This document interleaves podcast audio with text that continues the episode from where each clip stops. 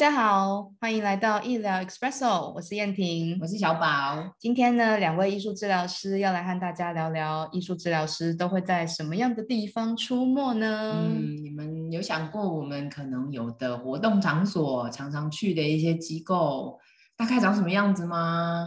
嗯，所以今天我们就还来和各位就是稍微聊聊，我们会在什么样的场域来工作。嗯，那这边呢，我们为大家分享了台湾艺术治疗学会的整理，那欢迎大家自行去参考。所以，我们今天就会一边聊，然后一边和大家介绍大概有哪些机构分布的范围。好的，所以在台湾艺术治疗学会的界面上面有书面版。欢迎大家直接去参考。嗯嗯，好的。所以呃，我们自己也算是有蛮多实务工作经验的艺术治疗师，所以有些也会是我们曾经去服务过的地方。对，那我跟燕婷的经验刚好可以有一个小小的互补。虽然不一定每一个地方都去过，或者说非常熟悉，但是我觉得我们去的地方好像还占蛮大面积的。等下讲的时候，大家可以感觉一下。嗯，所以。艺术治疗师可以有的工作，或者说去的地方、认识的呃人跟其他的助人工作的，其实真的蛮多的。是啊，是啊，嗯。所以首先呢，我们就来看到就是呃医疗照护的机构，嗯，哦，所以像是大型的医疗院所，对，嗯，精神科，呃，小儿复健科。心智科或者是安宁病房、儿癌病房等等。嗯，我想这个应该大部分的比较很常听。是因为现在台湾在医院里的艺术治疗师也蛮多的。对对，那大部分的治疗师就会在某一个科或者是某一个病房。那我之前就会在儿童医院。对，嗯对，所以那个时候是隶属于小儿发展科。嗯，是，所以还会有不同的科别跟也许隶属于谁，那你工作的对象或是工作的地。点就会跟这个科室或是那个医院的设置有关。没错，举例来说呢，就是像在呃一些病房的设置里面，常常会看到艺术治疗师是推着煤材车到病房床边去服务。嗯嗯，但是我自己的经验是，我在医院里面会有一间艺术治疗的空间，所以在那里可以就是直接接个案或带团体。哇，还可以这样子哦！对啊，就是医院里面有不一样的设置，超棒的。OK，是的。当然，我还是比较习惯是那种移动式的，带着我的美材到处走啊。对啊，但是你不是要去做就是临床的工作嘛？你比较像是去带工作坊跟团体。对对，所以这个是蛮不一样的。对，嗯，好的。所以医疗体系大家也可以想想看，不同的科别就有不同的可能。是的。那第二大类是非盈利的机构，嗯，像是一些社会福利的单位啊，或者。者是社福基金会、中途之家这些机构，通常都会是针对某一个族群，通常是儿少或妇女嘛。对，嗯，对，嗯，没错。所以在里面的话，比如说我的经验啦，虽然他们服务的是儿少或妇女，或者是一些紧急救难，嗯，但是我去，我因为我做的比较多是医疗的教育，嗯，所以其实我在那边服务的对象反而可能是社工。哦，或者是各管员，好的，也是非常好的系统照顾。对，就变成是我在照顾第一线的。呃，工作人员，嗯，了解了解。哦，那我自己的经验比较是直接服务对象，嗯，所以像是一些高风险家庭的儿少，或者是说呃安置机构的儿少，对，等等。哦，所以你看，我跟燕婷的经验就会不太一样，因为我们服务的对象不一样。嗯嗯，OK，还蛮好玩的耶。对啊。好的，继续继续在地图推展到第三块，就是一些社区型的机构。嗯，那这些呢，在台湾目前比较发展比较好的。哎，应该说发展比较丰富的应该是长照的体系。对哦，这几年尤其是长照二点零。是啊，所以是像是日照中心、复健中心、呃护理之家等等的。对，嗯，那但是社区机构其实我有另外一块也很想提到的，其实就是呃精神医疗的照护社区是体呃是一些社区型的机构，像是嗯康复之家，或者是说呃精神。呃，精神健康的照护，好，那个叫做什么日间照顾中心，对，所以有点像是不管是呃身体上，呃或者是呃年龄上，都能够在社区里面找到他需要的资源。对，那我之前的经验，因为讲到长照嘛，大家好像比较容易联想到就是我们的长者，嗯，那那个时候其实有些时候。可能会被请去做一些失智的评估，嗯，哦，或者是说失智家属的会谈，嗯，那艺术治疗师在这个部分可以照顾到一些好像有。呃，无论是真实的失智，或者说其他功能退化的老人家，哦，我刚回来台湾的时候，就是有在失智的啊，对，日间对对对日间照顾中心跟社区的失智据点，嗯，带长辈的团体。那这些带长辈团体的过程当中，也会赋能照顾者，对，所以到最后就会有一些就是照顾者的支持系统形成，对，所以还蛮多就是艺术治疗师在台湾也会跑这些社区的点。真的，然后我觉得在对于老人家的照顾，或者是你会看到很多家属哈，嗯，家属尤其是照顾者。真的是很辛苦，嗯，哦，无论是是不是照顾失智长者这个部分，哈，就是家中有人失能的这件事情，我们往往在那个照顾者团体有喘息团体，有没有？对呀，嗯，真的可以看到很多面相，所以以后也许我跟燕婷可以再把这个部分，因为燕婷这个经验是我觉得很深刻的，嗯所以之后我们可以再来谈谈。好啊，再来下一个呢？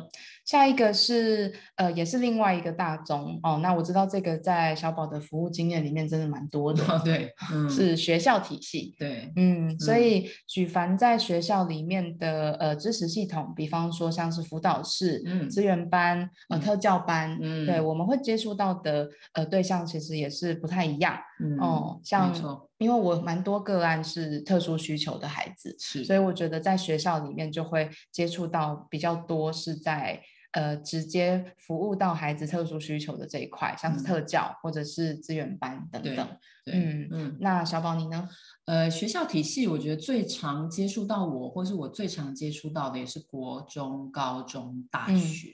嗯，那你会发现，就是有一些，其实大概都是。有的时候处理的是老师的面对学生或家长的情绪，所以很有趣的是老师的喘息团体。OK，那不然近年的话，我大概去的都是做那种高风险学生。嗯，那大家也可以想一想，高风险对于国高中的老师们，或者说这个系统来说，其实高风险就是可能中辍啊，嗯，然后或者是在呃就学期间，就是有一些风险行为，哈，比如说他们有可能会加入正。头啊，嗯，或者是有其他不一样的，就是不在学校老师规范中的其他人的活动。哎，小宝，那你在这些就是学校的团体里面，都是在什么样的空间带啊？哦哦，对对对，空间的话，那还是跟刚刚燕婷讲的有一点像，嗯，就是学校的话，他们有些会有辅导室，或者是一个完整的团体空间，嗯，所以在一个完整的。团体空间，比如说它有呃足够，就是一来是它很容易找到，可是它又有隐秘性跟安全性，嗯。嗯，然后它又有不同的呃设置，比如说也许是个地板教室，让学生是可以坐下来的，嗯，或者是呃地板教室，然后搭配可以移动的桌椅。跟不同形式的美彩，那些美彩都不用说要非常巨大跟丰富，嗯，但是就是有基本的纸张啊、笔啊，或者是粘土啊，嗯，哎，其实就可以了解。哦，那我自己的经验也算是蛮不一样的，因为我我曾经到呃启明学校或特教学校去接个案过，我觉得启明学校蛮不一样的。嗯，不不不不止啦，我觉得就是到某些学校去接个案，那这个这个部分我想要强调的就是空间上我们会有一定的要求，对对，就是你不能够随随便便某间教室就 OK。对，那启明学校的话，呃，当时我觉得还蛮幸运的，就是呃有一间我觉得很舒适的空间，可以布置成为一个很适合做艺术治疗的。空间，那我再去呃孩子的教室，可能就把他接过来。嗯，对，那这个经验也和我在英国实习的经验蛮像的。嗯，对，就是我会呃去小朋友，因为我那时候服务的是儿童，那我会去孩子的教室，就是接这位接下来要跟我就是进行艺术治疗的。的孩子，然后我就会带着他经过走廊，然后到就是我们设定好的教室。嗯，对，所以这些教教室里面就会是很让孩子有安全感的，因为他可能就会觉得我和呃，原本在上课的教室很不一样，我好像来到了另外一个空间，我可以好好的去做。对，所以我觉得在学校里面，嗯，不管是去一间大教室里带团体，或者是说额外有一个空间可以做，就是呃心理治疗的介入，对，那个是我觉得蛮不一样的。是，嗯，对，所以这是学校的部分。嗯，那当然，我觉得学校部分，等一下也许我们也可以谈谈什么部分的。场地，因为刚刚燕婷已经问到空间了嘛，我们确实真的遇过很 NG 的、超雷的哈。是，那当然我们也有遇过，真的觉得哎很不错，很替学生或者说服务对象着想的。嗯嗯，等一下我们可以谈谈。好，再接下来的话，哎，其实你会发现，呃，有比如说呃，咨商的，呃，比如说心理治疗所，嗯，好，或者是咨商所。啊，有些这样子的私人开业。啊，还是可以有一些艺术治疗师可以有的自行设计的空间哦。嗯，如果他特别安排了一个呃会谈室，除了一般我们想象到的桌椅，嗯，其实就呃，比如说燕婷她自己就有一个很棒的空间哦，我们也可以请燕婷讲一下。对，就是你如果有这个空间，艺术治疗师可以好好怎么使用这个空间，这样。嗯，对，所以这个是另外的机构，就是私人开业的诊所对这部分，对，嗯，或者是私人的工作室，对，嗯，都可以。对，那我觉得最后一个，呃，我觉得蛮特别的。最后一个叫做文化艺术教育机构，嗯，所以它有点像是一些艺文空间或者是艺术空间的延伸。那艺术治疗师在进入到这些场域的时候，呃，所担任的角色，我觉得也会根据呃这些服务对象的需求不同，然后就做调整。对，那我自己也有跟呃博物馆或是美术馆来合作，但是那时候的目标是蛮不一样的。嗯，有些是带着家庭照顾者，可以进行一些创作跟疗愈的团体，就是用这个方法带他们的。嗯，然后另外一个也也有就是和呃文化平权的计划来合作，所以它会是。就是照顾到一些呃多元的族群，对，像是精神障碍者等等的，对，所以。我们就会运用艺文空间作为一些发展就是互动或是发展创作的媒介，对，然后来呃在博物馆或是美术馆的空间去进行就是很疗愈的活动，所以这也是艺术治疗师的另外一种。呃，工作空间的可能性，所以我觉得，呃，学会这份整理的还蛮不错的。对啊，对啊，大家有想到吗？原来博物馆，对不对？哈，或是你曾经去过的一些艺文空间，其实，也许哪一天你经过的时候，其实是有艺术治疗师在某一个空间里面做某件事哦。这个是很好玩的想象，对，非常有趣。或者是，也许你现在经过一群人，那一个人可能其实是艺术治疗师在带某一种。不知道观看式的导览之后可能会有创作哇，哎，对，那小宝，你刚刚提到说一个很棒的或是很理想的艺术治疗空间会是什么？在这一些多元的场域里面，如果大家都能够听到什么样的空间其实是呃很适合进行艺术治疗的，我觉得蛮蛮好的。嗯，我自己个人觉得说这个空间一要它。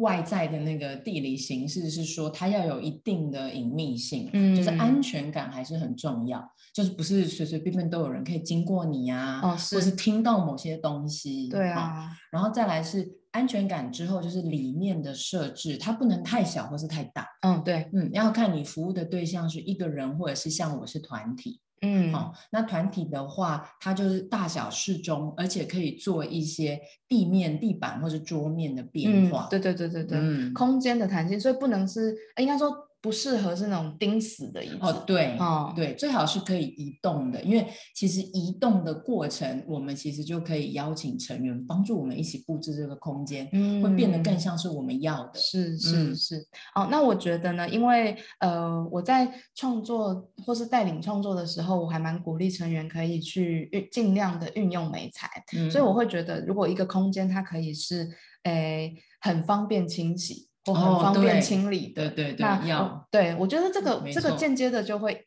影响跟鼓励，就是成员，不管是你的直接个案，或者是说你的团体的成员，他们就会觉得，哎，反正我走出去就可以洗了，那我就试试看用一些不一样的东西。对，这件事会变得容易，而且比较容易亲近。嗯，这个就会是空间或环境可以帮助到我们的工作对的部分。没错。嗯，那反过来啊，你觉得什么地方很雷，或是雷的？雷的部分，或者说我们觉得 NG 的部分有，但是我们也希望可以是跟大家布达一个，其实如果我们怎么样设计环境，也许真的可以帮到更多啦。嗯，是，所以是一个好像还有改进的空间。对，应该这样讲。嗯，对。那。呃，我自己觉得遇过蛮扯的一个，就是，嗯，如果在一个学校的场域好了，那他们分配给我可以跟孩子做个别的空间，是一个有布帘的教室。那那个布帘就是比较没有隐秘性，把教室隔开，另外一边是一个教师休息室，而且唯一的出入口就在那个地方，所以好像在进出我们还得要经过那个教室教师休息室，然后也没有办法。确保我们是很安全或安静的，对。对，那我就会觉得在这个情况下，嗯，我真的要和孩子去进入一个比较深入的工作，就会有有困难，因为基本上孩子都会在一个比较戒备的状态，嗯，因为。外在的环境环境不够安全的时候，嗯，对。对对对对对，所以这是这是我觉得好像可以真的有照顾到，因为当一个空间真的有被建立起来，我觉得我觉得很多工作会。很顺利的开展，对啊，所以再一次的又提醒到说，如果是一个独立的空间，嗯，独立性哈，跟那个安全性跟隔音性，因为我们都不希望我们讲话讲很重要的事情的时候，其实被谁我们不预期的人听见嗯，是是，所以安全感感觉很重要，然后不需要被谁经过，哦，我觉得这个点好像也很重要，它它最好不要是某个空间里的。另外一个空间，嗯，好，所以就是好像会被经过，或者说有被打扰的可能。对，所以有些教室很聪明，他们就会把窗帘拉起来。哦，对，对，所以就是这个能够有窗帘的设计，我觉得就很好。对，因为它就有里外之分。对对对。然后顺讲到这个，顺便再提到那个，如果一个教室呃要在学务处旁边，跟一个教室在一个更安全，然后需要走路才能够。抵达的地方，就是我觉得在学生的心境上，好像也会蛮不一样的。是，哦，嗯，所以你觉得有一段路其实稍微更好？其实也不错，因为我觉得在呃，同学如果从他自己的教室走到那个教室的路上，我觉得又可以去准备自己跟整理自己，等一下要说什么。是，嗯，OK。但我们也可以，就是以上是我们希望。或者我们在工作里面觉得说更顺畅，或者是更有保护的感觉的空间，嗯，但如果呃我知道有些学校或是机构，呃本来的环境就是有这样子的限制的时候，我想就是大家互相参考。好，OK，哇，那我觉得我们艺术治疗师真的是出没在非常多的地方，对啊，超多地方的哦，嗯，所以 如果下次你在这些地方看到或者观察的时候，可以猜猜看那个人是艺术治疗师，应该很明显吧？我觉得我们 我们就是有一个特质，而且有的时候会带着很多东西，嗯，好，OK，好啦，今天这一集我们就到这边，我们下一集再见喽，大家拜拜，拜拜。